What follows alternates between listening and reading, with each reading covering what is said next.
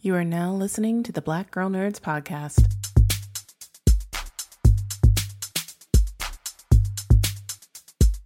Five, six, seven, eight.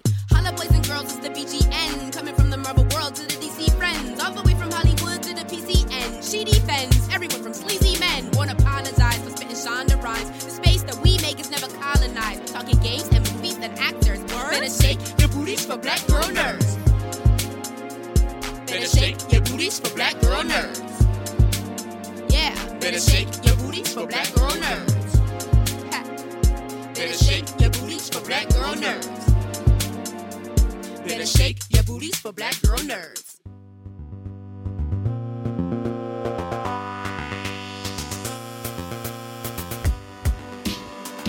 Thank you for tuning in to this episode of the Black Girl Nerds podcast. I'm your host, Ryanne, and we are entering the world of InterPop Comics because, for one, for me, they got some dope block parties. If you haven't checked it out, you haven't done an online block party, highly recommend it.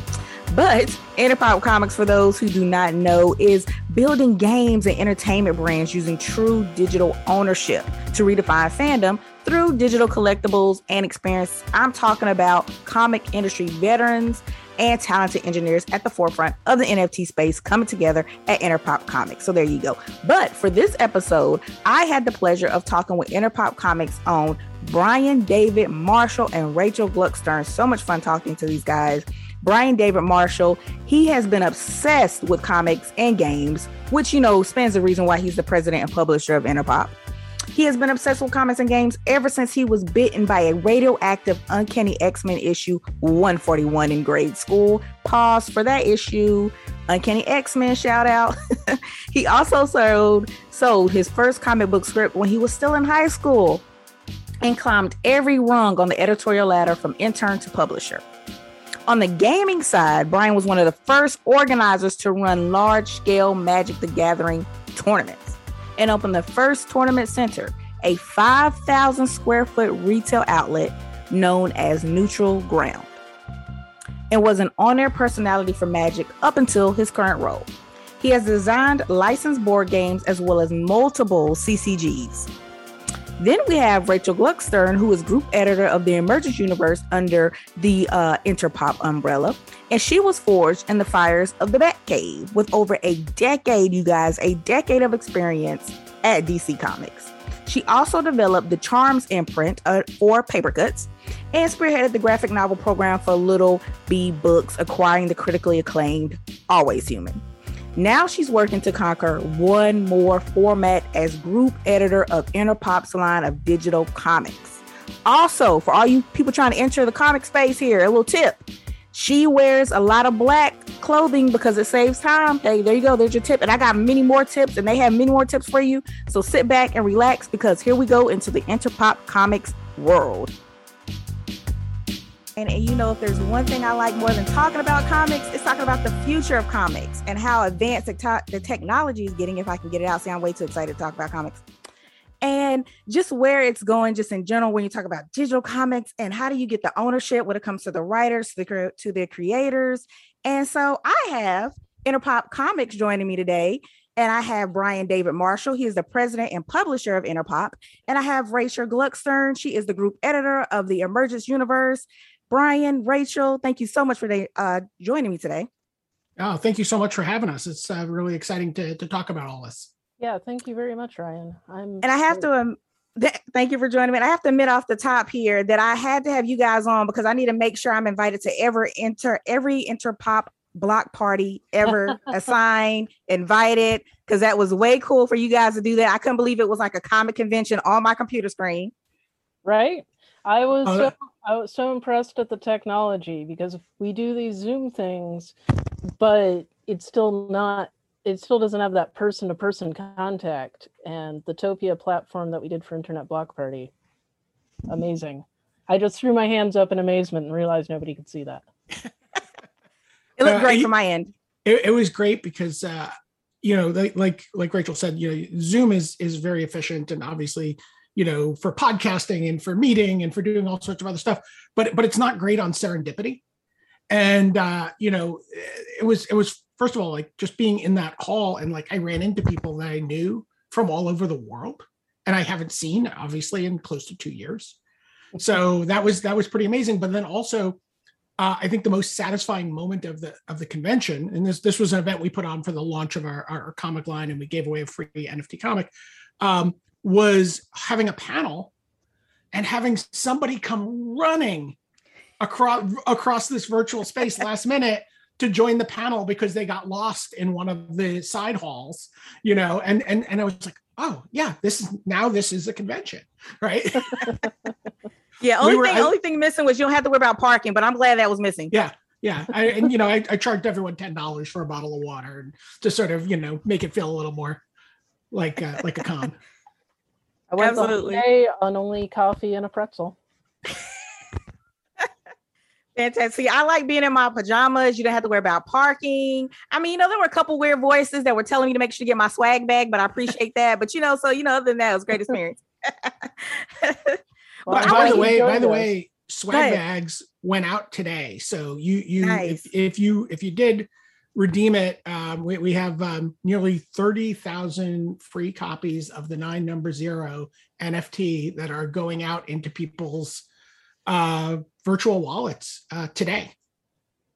So uh we're we're really excited about that. Rachel, are you you had anything you want to add to that? Or you...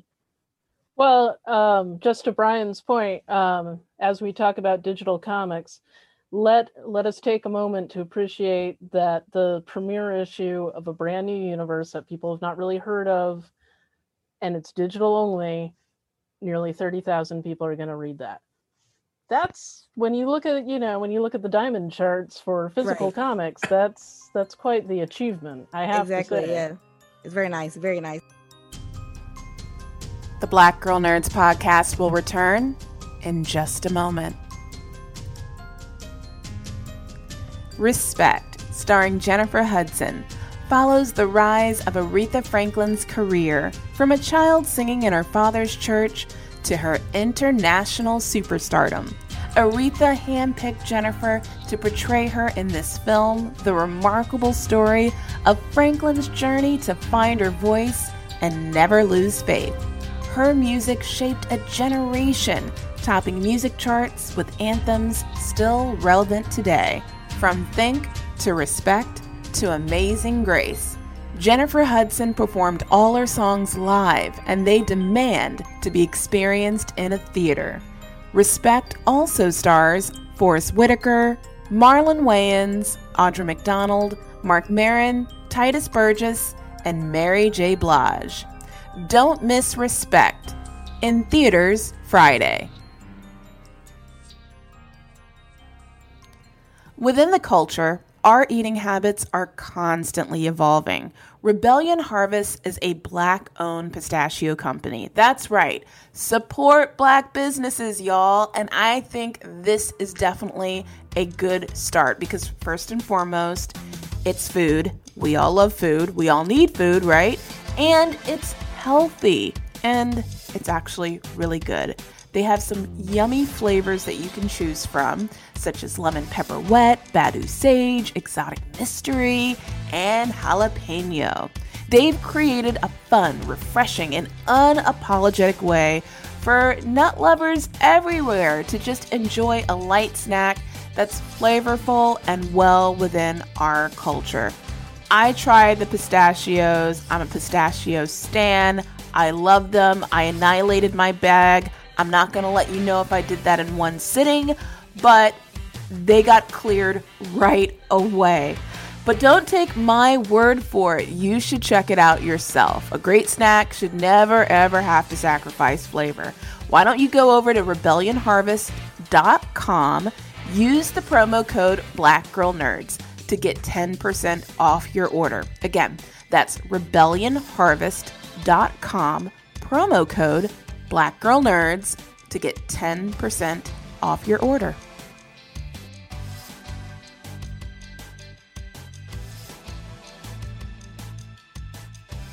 Look, before we get into all these uh, InterPop achievements, though, I got to go back to you guys' zero issue, right? The beginning yeah. of Brian and Rachel. How did you guys, like, what was the interest getting started in comics? And please give us your childhood favorite superheroes, villains. Brian, I'll go back to you first. Oh, yeah, well, I, that's that is the correct sequencing since we're going to go by age. Um, by mint, by, you know, vintage edition. Um, I, you know, I've been, uh, I, the first comic I ever remember seeing was, and, and, you know, it's so funny because I can remember the cover perfectly. I don't remember, I don't remember the issue number, but it was a, it was a, in the hundreds of Amazing Spider-Man. And it was J. Jonah Jameson on the cover, cowering under his desk while the Man-Wolf comes crashing through. I think it's a John, uh, I think it's a John Romita Senior cover, and and Spider-Man is going to fight the Man-Wolf, and J. Jonah Jameson's begging with begging him, please right. don't hurt him. He's my son, right? And that and uh, it was over at that moment, right? I was just like, what is this? I don't know what this medium is, but I want to open it up and I want to find out about this. And I and I remember it to this day. Um, so so Spider-Man's always held a, held a really special place in my heart. But but I think the the uh, when I when I think about a, a comic character that's my favorite, it may actually end up being Kitty Pryde, simply because she was on the cover of X-Men, Uncanny X-Men one forty-one, which when I was uh, a fateful day in nineteen eighty, I wandered into a Tiamo, you know, cigar store in Brooklyn to, you know, buy some Swedish fish or something. And um, that comic cover was on the stand, and it just changed my life.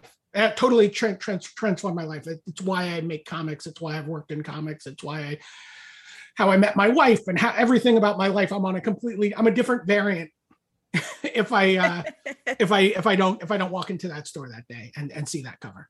So um, from from there, I, I just I, I started working in comics when I was in high school. I, I worked for a company called Deluxe Comics, which was uh, a startup in Brooklyn that was working with Dave Cockrum and and George Perez and Steve Ditko and Keith Giffen and Robert Lauren Fleming and Roy Thomas, and it was. It was kind of a pretty heady introduction into the world of comics for me. Uh, for, from there, I, I started my own publishing company called Eternity Comics, uh, which was a, a black and white uh, outfit, uh, you know, during that comics boom.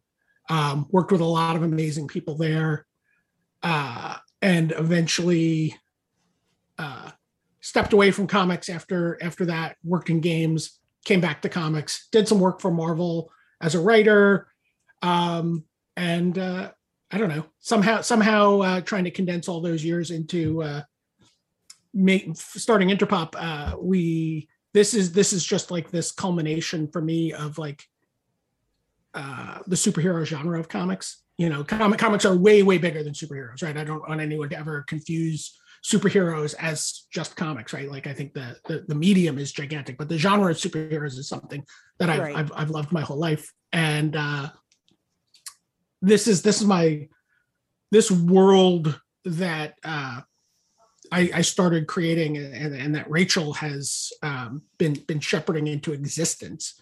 Two very different things. uh, is is is really a love letter to to that genre for me. And, uh, and, and, you know, uh, Rachel's just done an amazing job um, bringing that to life, bringing it to this, you know, really modern uh, take on, on the genre, you know, that still feels classic, and, uh, and, and bringing some amazing people on board to, to help tell the stories that uh, we we've, we've imagined into existence. So Rachel, you want to want to tell your story? Sure. Um, well, comics have always, as a comics fandom has always been part of my uh, life, because my dad and my uncle and my mom, she always gets mad if I don't mention she used to collect store. Um, but but uh, very strongly, my dad and my uncle were both very big comics people. My dad had all these comics history books. My uncle collected Marvels in the seventies. Um, so I kind of grew up already absorbed in the medium, just reading all this amazing vintage stuff. Um, and I just loved comics right from the get-go. The two, the two issues I remember first buying um, was The Brave and the Bold. I think it's one ninety-five. It's when Batman teamed up with Ragman. And it was so cool because Ragman was such a mysterious figure that he freaked out even Batman. And you want to read a story about that. You want to be like, who is this guy so creepy that even Batman's like, wow. Yes, yes. Take it down a notch. um, and the other one that I really remember very clearly was Amethyst number one, Princess of Gemworld. Um, to me, she was just like such a perfect fantasy character for me to get into, because she starts out as a normal thirteen year old. She goes into this other universe where she's actually a lost princess of the world. She ages uh, from thirteen to twenty, so you know she looks gorgeous and everything. Tell me that's not a little girl dream come true. Exactly, right, exactly. um and I want to point out that that was edited by Karen Berger, who went on to found Vertigo. um and Karen, I think, is criminally underrated in terms of what she did for the industry by the founding of Vertigo. Um, she elevated superheroes in a whole nother direction before really letting Vertigo run off in its own amazing um, business model that straddled that line where people go from, they like superheroes, but they want something that they feel is kind of less, you know, embarrassing, even though superheroes yeah. are wonderful. Um, yeah, absolutely. But anyway, that's her that tangent. So for me, uh, in college, I realized that comics were made by actual people. I already knew I wanted to be an editor, and I was like, hey, I could edit comics. That's something people do. So I did an internship at D C uh, during my, after my junior year of college. And once I graduated college, I moved to New York and banged on their door for a few years until they finally hired me as an assistant editor.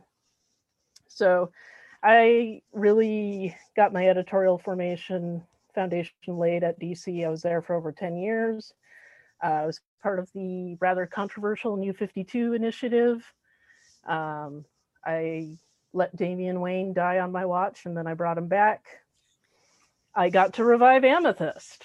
Um, Amethyst shows up a lot more often these days, but um, the very first revival really happened under me, which was a dream come true, even as I was terrified that somehow I would, you know, disappoint Karen, because again, editorial idol.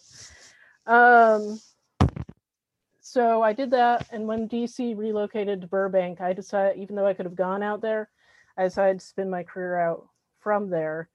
Um, so I went into traditional book publishing, acquired some graphic novels, developed some graphic novel programs. And then twenty twenty happened. And I happened to be in the job market, and Brian happened to need a, uh, a group editor. So all the pieces came together. And it's exciting for me because I've worked in traditional superhero comics. I've worked on graphic novels. Now I get to do a whole new format. And being able to help develop a new universe from the ground up with all the contemporary sensibilities that we have been trying to bring to it, um, in terms of storytelling, in terms of diversity and inclusion, uh, in terms of rewarding creators. In a way, it's a dream come true. Both Brian and I have managed to land on a dream come true scenario. That's pretty great. Listen, I gotta ask you before we transition real quick, because you worked on uh, Catwoman as well, right? When you did some stuff with D C? I did. What would you say your tip is when you gotta go Batwoman, uh, I'm sorry, uh, Batman to Catwoman? Your your number uh, one tip there. I was very curious to ask you this question. Okay, but what do you what do you mean specifically? What I guess as an as an editor, what do you look for? Like, what is the number one thing when you look for these stories when you're going from, I guess, you having the right for Catwoman transition to Batwoman? Is there like a number one uh, character tip you you would have, or or thing you look for, I guess, story wise? Well, I mean, with any with any title, I think you just want to stay true to who the characters are. So Batman is very much more law and order than Catwoman. He's got this hurt trauma inside of him. He doesn't want other people risking their lives when he can do that for them, because he doesn't want anyone else to die on his watch. Uh, Catwoman is a little more self-interested, I would say. Um, and she's, you know, she, since she is solitary, she doesn't have to worry about other people. She can take bigger risks. Um, I hope that's answering your question. Yeah, it is. I, I really just wanted you to talk more about uh, Batman and Catwoman, because I think that's so cool that that's part of part uh, of your part of your resume there. So I, I appreciate any little tips you could give us. I just want a little inside scoop, so that works perfectly. All right. Well, I mean, obviously, I did work on a rather infamous issue of Catwoman. Uh, the yes. One where yep, yep. she and Batman hook up pretty openly, uh, and that was pretty funny to revisit in light of the recent uh, controversy about Batman and Catwoman from the Harley Quinn yeah, yeah. cartoon. Uh, I would say my Batman's a very generous lover, so I love it. That's hilarious. I love it. I love it. Look, we're gonna trans. We're gonna transfer. Uh, trans. Uh, transformation. I was gonna say transformation. Not what we're gonna do. We're gonna transition. I don't know how we go from the Batman though to the gaming. Because Brian, I want to bring into the, I want to bring he, in these. He is a uh, master of strategy. Hey, there you go, there you go, there you go. I love it, I love it. So, master of strategy, Brian, I'll bring you in here because I love this, the gaming background that you have. If you want to talk a little bit about that, and then also enter, um, bring that into InterPop. I think that is so cool, and sure. also it brings in the the fan element even more. Being sure. able to emphasize these storylines and everything, I think is amazing. So, so. uh When I uh, I was in, I was back in comics uh, after a little while, and I, I made the mistake of opening up a Magic the Gathering booster pack, and and this had a very similar impact on my life as X-Men one forty-one, right? Like where like I read X-Men one forty-one, and then every single decision I made for the next I don't know thirteen years was about being in comics or making comics or thinking about comics. And then uh, when I when I opened up that that Magic pack and started playing the game, and uh, it just took me down this direction of of, of gaming. Uh, it's something I'd always been interested in, but something that just began to really consume my brain. And so um, I started uh, organizing Magic tournaments. Started opened a, a pretty famous gaming store in New York City called Neutral Ground, and that led me into opportunities in the game space, which included running organized play for Marvel Comics for their game. It was a trading, a superhero trading card game uh, from from the uh, from the late nineties, and uh, which which led to other opportunities to to make games and to um, talk about games professionally. I, I did a lot of work for Wizards of the Coast over the year as a over the years as an esports personality. Uh, my my title was Pro Tour Historian, which uh, basically meant the oldest guy we know, I think. But uh, what it was was was really about um, telling stories about people who played games professionally and and, and sharing their experiences and, and and shining a light on people who were doing something at a, at a high level of excellence, right? And I uh, really enjoyed that work, uh, which then led to a couple of different uh, game design opportunities. And, you know, as part of that role of talking to all these like really talented uh, players, you also find some really talented game designers. And someone I've known for throughout a, a big chunk of that time is someone named Zvi Moshowitz, who's a Hall of Fame Magic the Gathering player. And, and he and I were talking about building a, a trading card game. And uh, we we decided to, to build a trading card game set in the Emergents Universe. So this really came before this, this comic venture. And uh, what was really unusual about that is that we decided uh, that the game was going to be built on, on the blockchain. Uh, and this is, you know, when we when we first really started talking about this, this is pre-COVID. So, you know, this is this is, you know, two more than two years ago at this point. You know, people didn't even know how to spell N F T yet.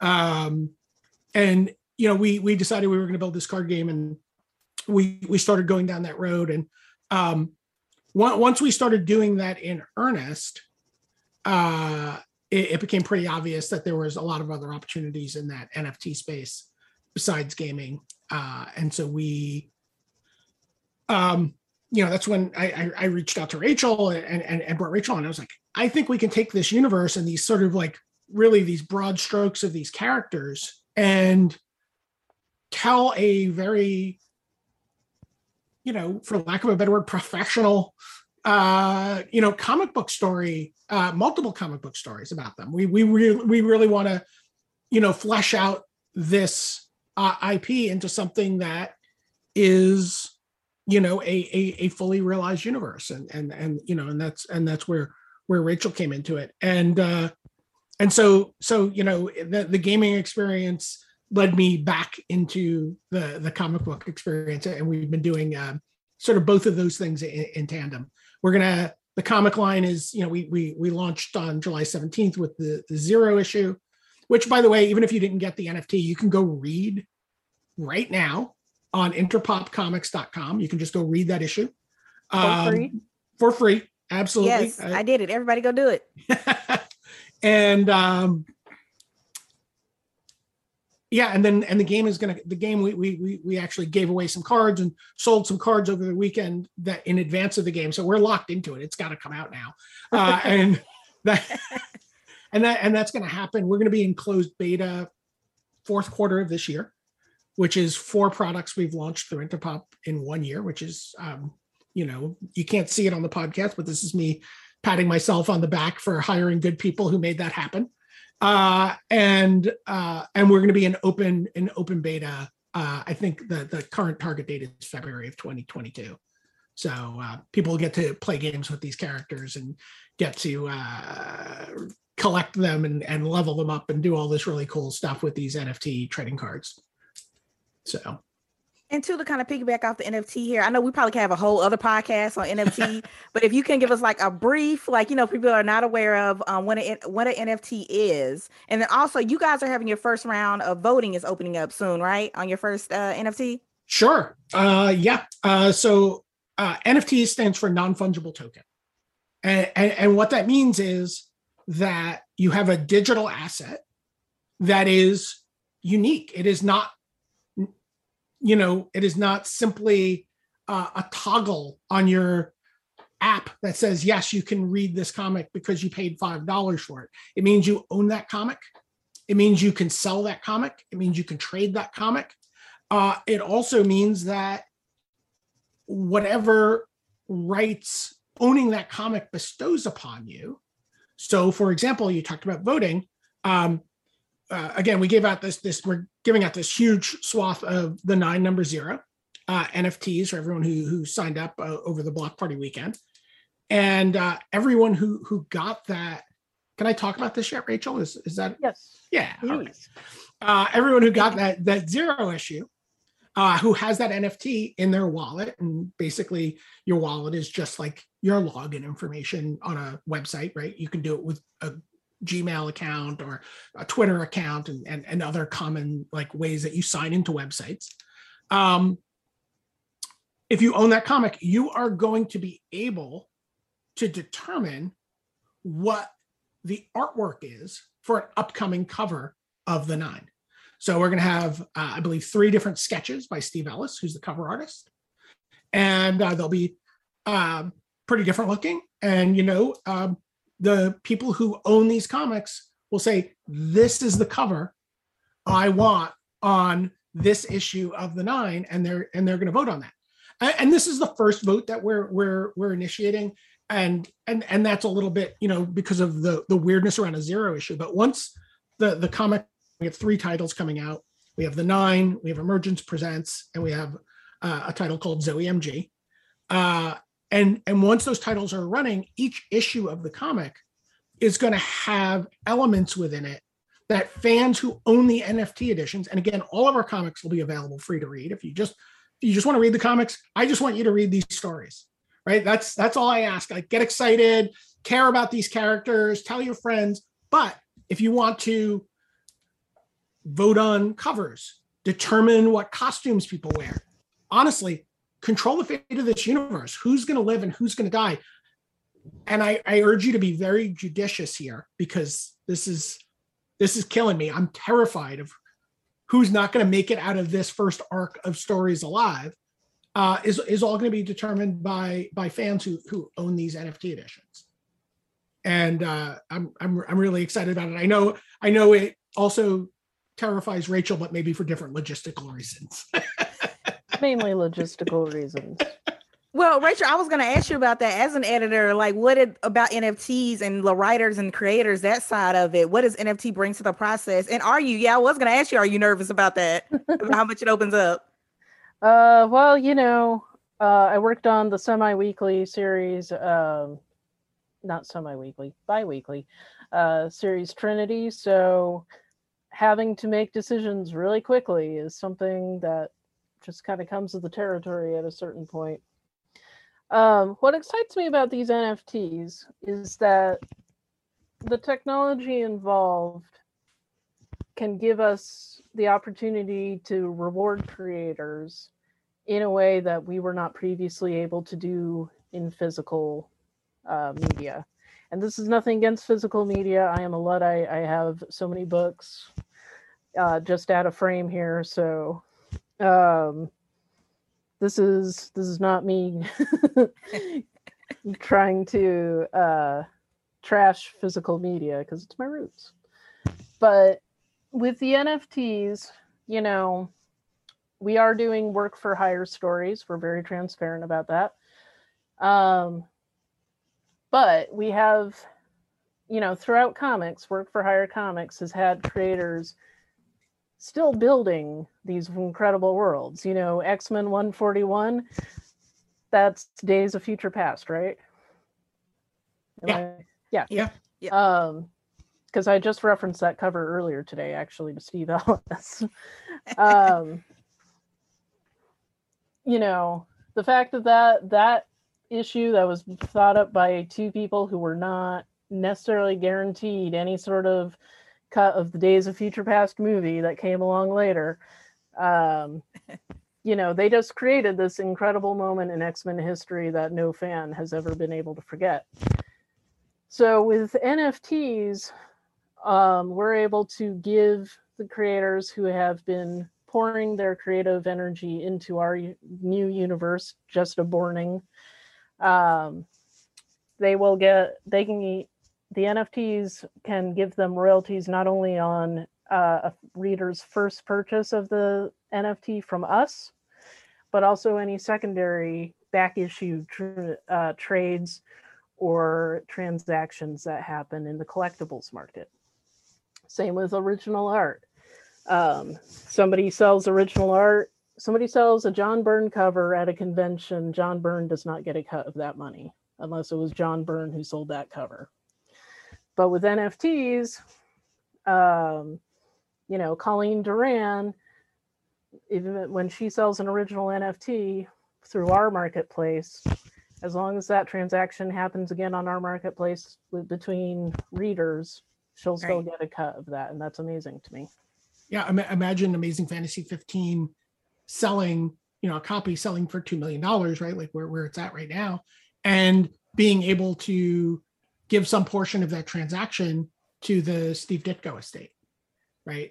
Yeah, right. Exactly. It's kind of amazing, right? Yeah. This is this is just like a, a completely uh, transformative uh, way for uh, bo- both fans and, and publishers to participate in in that uh, secondary market.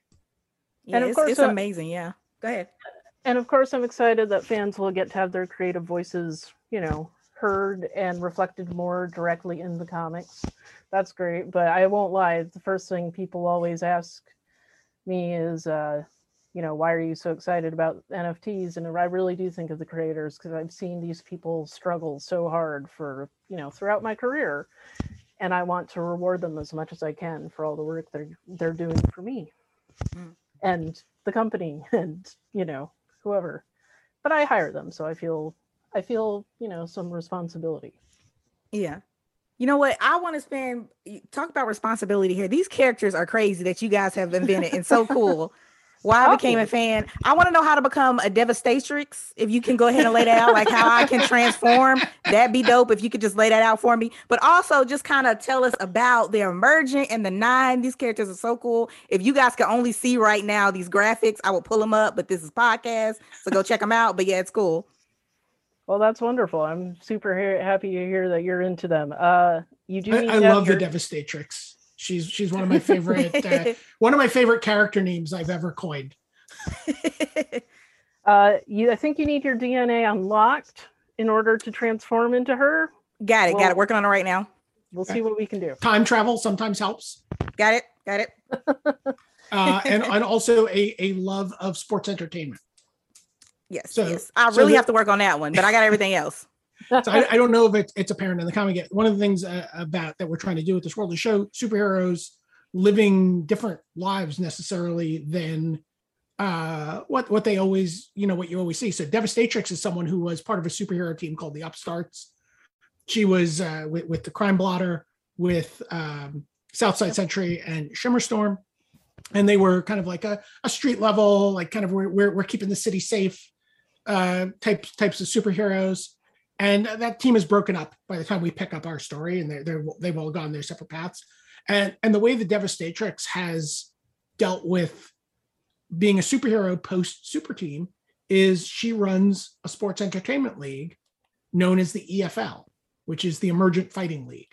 And she she actually participates in a form of restorative justice, as opposed to um, this kind of punitive vigilante style that she she lived her life as uh, early on. She's like, you know what? We don't have to just be good guys or bad gals, right? We can be whatever we want, and we can just we can put on a show. And so she works with she works with the the local uh, D A's office to actually try to rehabilitate some criminals and uh, create a, a sports entertainment league, you know, that that that puts on these kind of uh, displays of strength and skill that you know you you might not get from a normal uh, wrestling show. Think you know. Think, uh, you know, roller derby meets W W E meets, um, you know, copious amounts of even more steroids than any of those might already use. You know, just like you know, through amped up to to the to the nth degree. So yeah, uh, yeah she's she's an awesome uh, she's an awesome character. I, I can't wait to tell more, just to get to tell more stories with her. And the over the overarching story with the Nine, we have these characters. Uh, The Time Blotter now instead of Crime Blotter, Xeroth, Professor Helios, Zoe M G, Shimmerstorm, Devastatrix, Bookworm. Um, shoot, I'm forgetting my own name. Coax, Coax, and then the last one is Phaeton, who is dead. So we need to bring these nine characters together for a pretty huge reason, um, and you'll start getting the true cosmic implications of that reason in The Nine number one, which is coming out September eighth. Um, Yay! And I mean, a big part of driving this is, why is Phaeton dead? And how can you form a group with somebody who is dead? Exactly. Number travel. One question. Yes, time travel, time travel. Um, but I, I'm delighted to hear that you have read it. Um, if you want to tell me your favorite scene, I think your reader, your listeners would be very interested to hear. I was gonna say, because I'm I'm on when I'm reading issue zero here of the Nine, which you guys better go check out because it's free. The uh, I don't want to tell the ending. I feel like I feel bad for telling the ending, but that was really my favorite part, because when it transformed, when you just were saying the names and from from Crime Blotter on, I love that transfer. But I don't want to. I'm afraid to give it away and talk about like the book and everything that's in there. But that's my coolest part. Like you guys, when you see the ending and how this this tra- this character transforms, I really like that because you don't see it coming. Like I thought he was done at the beginning. That's great. Um, at the Culverton Herald, I thought he was done. So I was so cool to see that it was it was a new transformation. So yeah, you guys definitely go check it out. So I don't spoil anything. I'm gonna be quiet now. But yeah, if you guys want to give us any more little tips about the characters, also talk about. Um, I think you already said Emergence Presents issue one um, coming out the eighteenth, right? Of this of uh, August. Yes, uh, that will feature the Southside Sentry, who was uh, the fourth member of the Upstarts, um, the Accelerant, who's one of the top students at Professor Helios's school, the Phaeton Project, and the Abyss, who was one of the original emergent heroes alongside Professor Helios and Xeroth in the Genesis Squadron. Very pretty yeah, cool I squadron. Can, I can give you a little background on the Crime Blotter that uh, I don't think has ever been revealed publicly before in terms of just mechanics of origin. Uh, his, his character is actually uh, inspired by, uh, years ago, I, I worked on a comic book project with uh, Dwayne McDuffie, uh, who we were, we were trying to do uh, launch a uh, a free comic magazine. Actually, I, I worked with Dwayne and Derek Dingle post uh, post their time at Milestone, and uh, we we were working really hard on it. And uh, Dwayne and I talked a lot about these kind of uh, noir inspired superheroes, and in fact worked on a um, a project in that anthology magazine uh, that that featured a, a noir inspired noir inspired uh, uh, character. Uh, and so uh, when I was you know, coming up with characters for this, Crime Blotter is is very much influenced by Dwayne, and is is is uh, when when it, it is a. Um, I talked about being a, a love letter to, to comics. Uh, this character is my. Um, it was a message that I was sending to Dwayne out wherever wherever he is now. You know, um, just saying, thinking about you, respect your contributions to this industry so much. And uh, miss you. So that's something that I, I don't think we've revealed publicly before, but uh, that's that's definitely the inspiration for that character. And it's a super big honor for me to work on a character who has that type of inspiration, and also share possibly shares the name with a couple of legendary editors in the cut. So he's very he is probably the biggest love letter to the industry right there. Listen, uh, Brian, Rachel, I want to thank you guys so much. I, I want to have another episode so you guys can come back and tell us more about these characters. I don't want to spoil too much because I want everybody to get this cool intro that I got into the world and coming to the block party, and you guys like inviting all of us crazy press in to ask you guys all these questions about these uh, about these characters. It's been really fun.